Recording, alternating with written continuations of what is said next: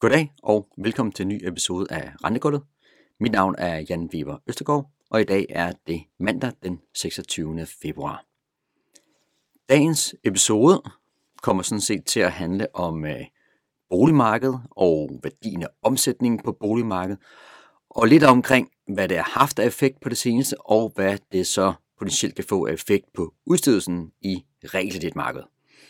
Og hvorfor er det interessant? Ja, der er flere forskellige dele, Lige nu, der kører der i hvert fald en del mediehistorier om, at øh, boligomsætningen er forholdsvis lav. Vi ser lidt faldende priser, specielt for lejligheder. Det er selvfølgelig ikke nogen overraskelse.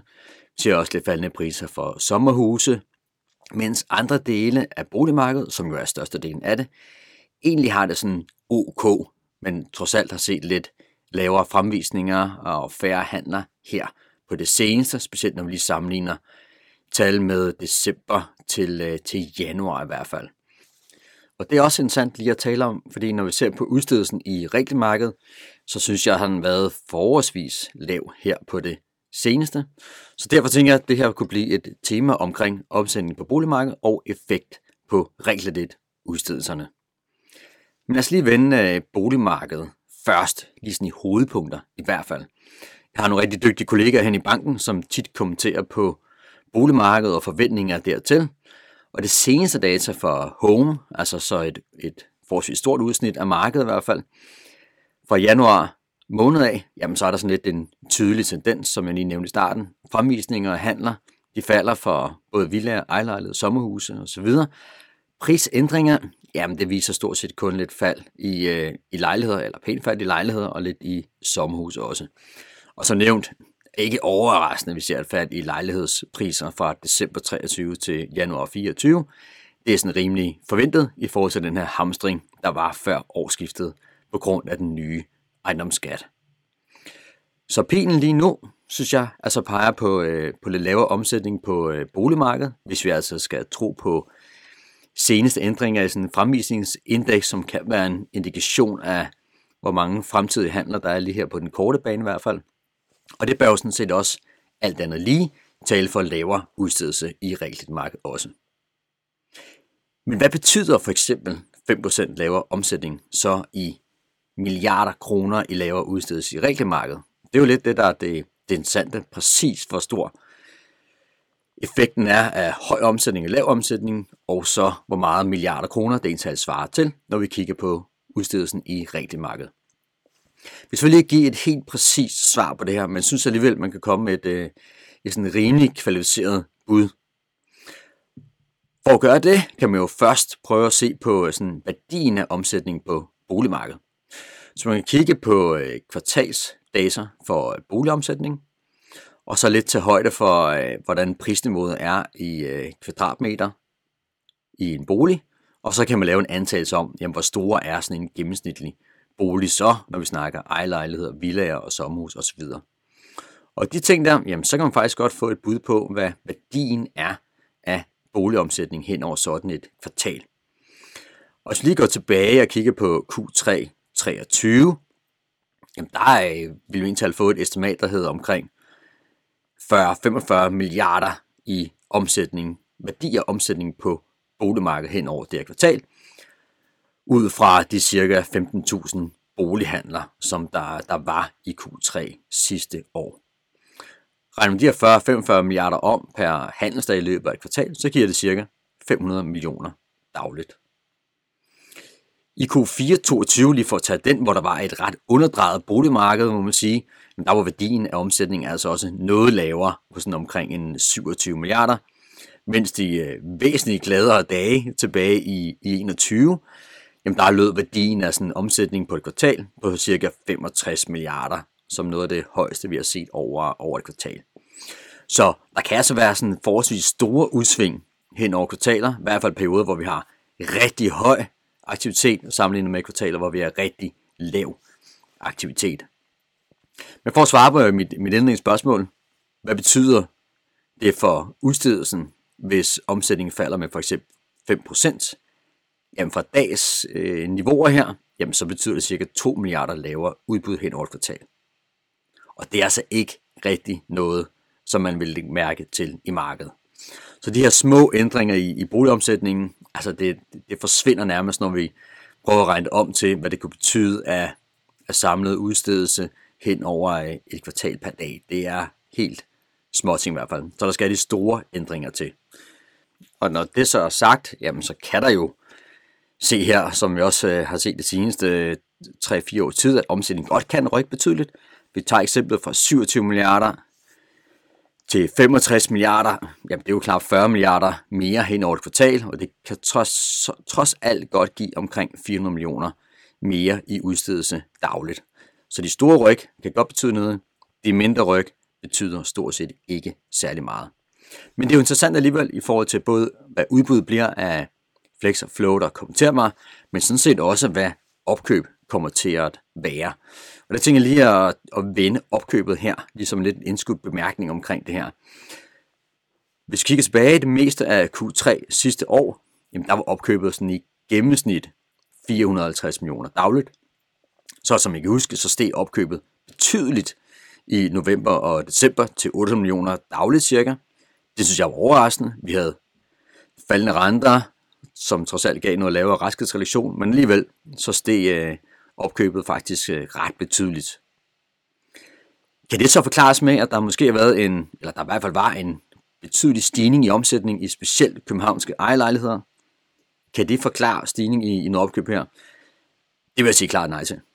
Altså der, der har været andre hoveddriver bag den her øh, stigning i, i opkøbet flere, flere handler i københavnske lejligheder, det kan simpelthen ikke drive opkøbet øh, så meget større. Det, det giver ikke rigtig mening, når man kigger på værdien af omsætning på boligmarkedet osv. Selvfølgelig kan det have haft en effekt, at der var mere omsætning på visse dele af boligmarkedet i hvert fald, men det har altså kun været i den mindre skala. Hoveddriveren har været andre dele. Et bud det er jo, at det kan være, at mange låntagere har tænkt, okay, nu falder renterne, og min kurs stiger på mit lavkupon, kommer til at bare lån. Hvis jeg skal gøre mig noget håb om at få en raskhedsrelation, så må jeg hellere lave et opkøb nu. Det kan formentlig være det, som der, der forklarer det er langt største del af den stigning, vi så i opkøbet der i november og december sidste år. Så er det selvfølgelig interessant at se, hvad skal vi egentlig så forvente os her af den kommende tid i forhold til boligmarkedet og udbud på realkreditmarkedet. Hvis vi tager lige fortsætter lidt med opkøben her, altså så bliver det altså primært påvirket af andre faktorer end boligomsætning. I hvert fald som nævnt, når de her ændringer ikke helt er så store på, øh, på boligmarkedet, men mere drevet af andre ændringer i markedet, altså nye muligheder for at lave opkøb, eller undgå at gå klip af muligheder. Der kan være ændringer af rådgivning hos institutterne, eller nogle af de her regeligt rådgiver, som findes, øh, findes rundt omkring, og som giver gode input i hvert fald. Men PT, altså der er forventningen, at vi nogenlunde kommer til at se samme opkøb, som jeg har set her det seneste stykke tid i hvert fald. Altså i år, hvis vi kigger på det, så har vi set 400 millioner i gennemsnit i daglig opkøb. Vores forventning, når vi kigger lidt på, på hvor meget raskhedsreduktion der har været, og kigger på lidt øh, burnout hos de her forskellige øh, låntager i, i de forskellige serier, jamen så har vi en model, der indikerer omkring 400 til, til knap 500 millioner opkøb øh, dagligt. Så niveauet på sidste har været sådan øh, okay, lidt i den lave ende i forhold til øh, vores forventninger. Når vi så også kigger på det her med omsætning på boligmarkedet og effekt på, øh, på størrelsen af opkøb, og skal man også huske på, at øh, kommenterbare, for de private i hvert fald, kommenterbare lån udgør altså kun øh, 45% af, af udlånet. Og lavkuponger, hvor København, jamen, de udgør så en, øh, en markant mindre andel end, øh, end den del i hvert fald. Det gør også bare, at gennemslaget kan godt blive noget mindre i hvert fald, end hvad man umiddelbart lige skulle tænke. En anden ting, der faktisk er, er mere interessant, det er sådan mere på øh, det samlede netto udbud fordi i mine øjne, at der er det altså langt mere afhængig af, af boligomsætning og handelsaktiviteten, men sådan set også renteniveauet. Det kan man også godt prøve at, øh, at prøve at analysere en, en lille smule på i hvert fald, og det har jeg også gjort i, øh, i den her episode. Og det der er, det er som regel, så, øh, så øges gælden, når en bolig skifter hen. Der har været, formentlig været nogle prisstigninger, det ser vi i hvert fald i gennemsnit over lange perioder. Der har formentlig også været afdrag på øh, eksisterende gæld, så gælden stiger, når der sker en øh, omsætning af en bolig i hvert fald. Så hvis der er masser af omsætning på stigende boligpriser, så vil det være nærliggende at tænke, at nettoudlånet og udbuddet af realobligationer dermed også vil stige. Hvor meget det er, jamen det kan vi egentlig også godt prøve at, at kloge os lidt på at give det et fornuftigt bud ud fra nogle forskellige antagelser. Hvis vi kigger sådan i gennemsnit siden 2018, jamen så kan man argumentere for, at omsætningen på boligmarkedet har betydet cirka underkanten af 10 milliarder i øget nettoudlån per kvartal. Det er igen med lidt forskellige, forskellige antagelser på, hvor meget boligen priserne er steget, og hvor meget gælden er afdraget osv. osv. Men det er i hvert fald et, et, et OK bud. Og det her det er altså kun for de private låntager, som jeg lige tager udgangspunkt i. Jeg tænker måske, at 9 milliarder øget, eller små 10 milliarder netto per kvartal ikke er særlig meget til det private, og det er det sådan set heller ikke, fordi vi kigger vi på det faktiske tal, og det her der bliver lidt mere interessant. Til private, der har netto været markant større, og gennemsnittet ligget på 20 milliarder, altså dobbelt så meget hen over et kvartal. Og den er forskel i, hvad en boligomsætning med stigende priser kunne give af stigning i øh, netto og til, og til det, det rent faktisk har været, jamen forklaring på det, det er nok, at mængden af tillægslån, altså ekstra lån, der bliver taget i forbindelse med enten et boligskift eller af andre årsager, faktisk betyder rigtig meget for netto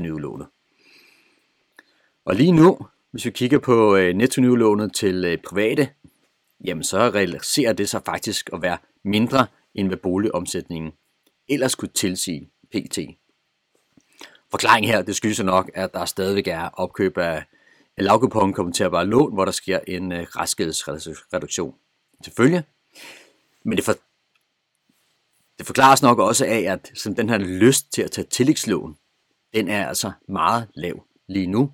Formentlig drevet af, at øh, renterne jo ligger på et højt niveau stadig, og specielt i den korte ende. Så, så den her med boligomsætning, synes jeg altså er rigtig interessant for, for netto Og øh, tillægslåne, jamen de er altså mindst lige så interessante at holde sig for øje, fordi de faktisk driver en stor del af netto Derudover så skal man altså selvfølgelig også huske på, at øh, lige nu og det sidste stykke tid, at det særligt har været udlånt til erhvervssegmentet, og specielt boligudlejning, som har drevet nettoudlånet her de, øh, de senere år. Det segment er også en lille smule under pres, og i hvert fald har været det her i, øh, i noget tid. Her i, øh, i slutningen af sidste år, når vi kiggede lidt frem og gav nogle bud på, hvad vi skulle se af, af udbud her i regelmarkedet for 2024, jamen der havde vi sådan en formodning om, at vi skulle se et, et øget nettonydlån her i år, præget af både lidt mere omsætning på boligmarkedet, lidt lavere renter, specielt når vi kommer hen på den anden side af sommeren, med rentefald i den, i den korte ende specielt i hvert fald, og så selvfølgelig lidt mindre opkøb i, øh, i lavkupongerne. Men indtil videre jo, jamen så har vi så ikke rigtig set nogen stigning i nettonødlånet øh, PT i hvert fald. Og hvis vi lige kigger på den øh, korte bane her, der har vi altså heller ikke nogen forventning om sådan større ændringer i det samlede udbud af realkreditobligationer. obligationer.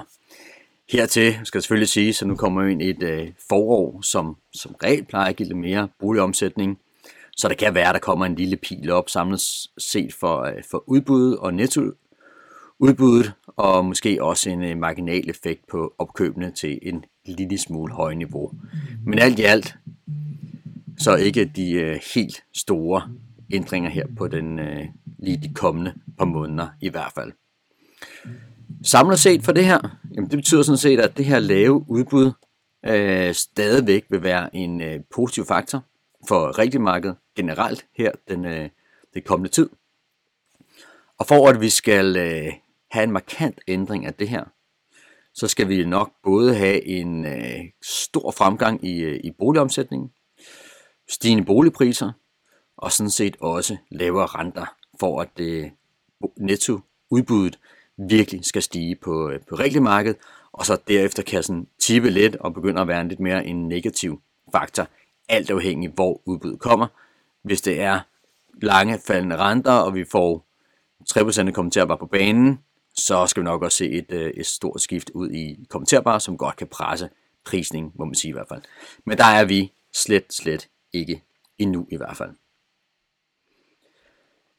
Det var lige lidt ting omkring, øh, omkring boligmarkedet, omsætning og hvordan man egentlig måske kan oversætte det til, hvor meget det ental betyder på udbuddet på regelmarkedet, hvor især jeg synes tillægslån fra private, det er altså, har vist sig at være en, historisk set i hvert fald, en rimelig vigtig faktor for netto og som nu her ligger rigtig lavt, og formentlig også vil ligge lavt, indtil vi ser øh, nogle faldende renter på et tidspunkt formentlig. Inden jeg runder af her, så vil jeg lige komme med, med lidt opdatering på nogle af vores øh, anbefalinger og lige lidt øh, lille smule relativ værdi. Hvis vi tager øh, flexerne først her, jamen, så har de jo egentlig klaret sig ret godt på det sidste, må man sige. Fraktionerne ja, startede sådan set, og så, øh, og så fremad her. Blandt andet drevet af, at øh, udbuddet af 5-årige flexproduktionen var ret lavt, må man sige, og også overrasket også i hvert fald, og betydeligt, betydeligt lavere end sådan at risikoen kunne have været med den her meget inverse kurve, vi havde i løbet af januar måned. Så, så lavt udbud af 5-årige flex og på i hvert fald. Men det daglige tabsal, jamen der foretrækker låntagerne faktisk øh, F5 lån. Så der er altså en markant forskel på den adfærd, vi så for låntagerne i forbindelse med refinansieringsaktionen her i februar måned, og så det, vi har set på, øh, på tabsalget. Det er jo også lidt interessant. Og kigger på det daglige tabsal, jamen så F1-låne, de udgør kun cirka 12% af, af flexudbuddet. Så altså forholdsvis få et-årige flexer dagligt her den, øh, den kommende tid. Når vi kigger på prisningen nu her, spillet i Asseswap-termer, jamen så synes vi sådan set, at øh, tre år flexer stadigvæk ser rigtig interessante ud og beholder anbefalingen på dem. Lidt omkring kommenterbare, der har vi også sådan lidt længe været positiv på, øh, på højkupongerne, altså 30-årige 5% der især i forhold til korte flexer. En trade, der har klaret sig øh, okay i hvert fald, og vi fortsætter sådan set med, at være øh, positiv på, på den del. Ja, kan man sige, US'erne er jo kommet øh, markant lavere her på det, på det seneste, men i forhold til den trækrisiko, der ligger i 30-5% og den her store carry-forskel, der ligger til korte flexer, så synes jeg egentlig stadigvæk, at 30 år 5% der er et meget godt bud i forhold til korte flexer i hvert fald. Det er et godt bet at tage. Det kommer til at fortælle lidt mere om og analysere lidt mere på i vores øh, market, marked, som vi kommer til at sende ud senere på den her uge. Og så lige slutte af med, med lavkuponger, som har haft en lille smule sværere her på det, det seneste. Jeg tror også, øh, at øh, markedet lige havde måske forventet lidt højere opkøb, så de lidt lavere opkøb her, jamen det giver selvfølgelig lidt, øh, lidt dårligere sentiment i, øh, i lavkupongerne nu her i hvert fald. Men også når man kigger lidt på carry pickup i de her lavkuponger i forhold til øh, flexer, femårige flexer med, og så bruge lidt korte flex eller floater til at, at justere vejheden, jamen så er der selv ikke super meget ekstra carry ved at skulle købe øh, en lavkupon og en kort flexer for eksempel i forhold til femårige flexer. Og hvis investor har behov for noget vejhed, jamen så synes vi egentlig, at det er nok en lidt bedre idé at kigge mod øh, lange danske stater i stedet for. Det var øh, de ting, som jeg lige ville tage med her i øh, dag. Tak fordi du lyttede med, og have en god dag.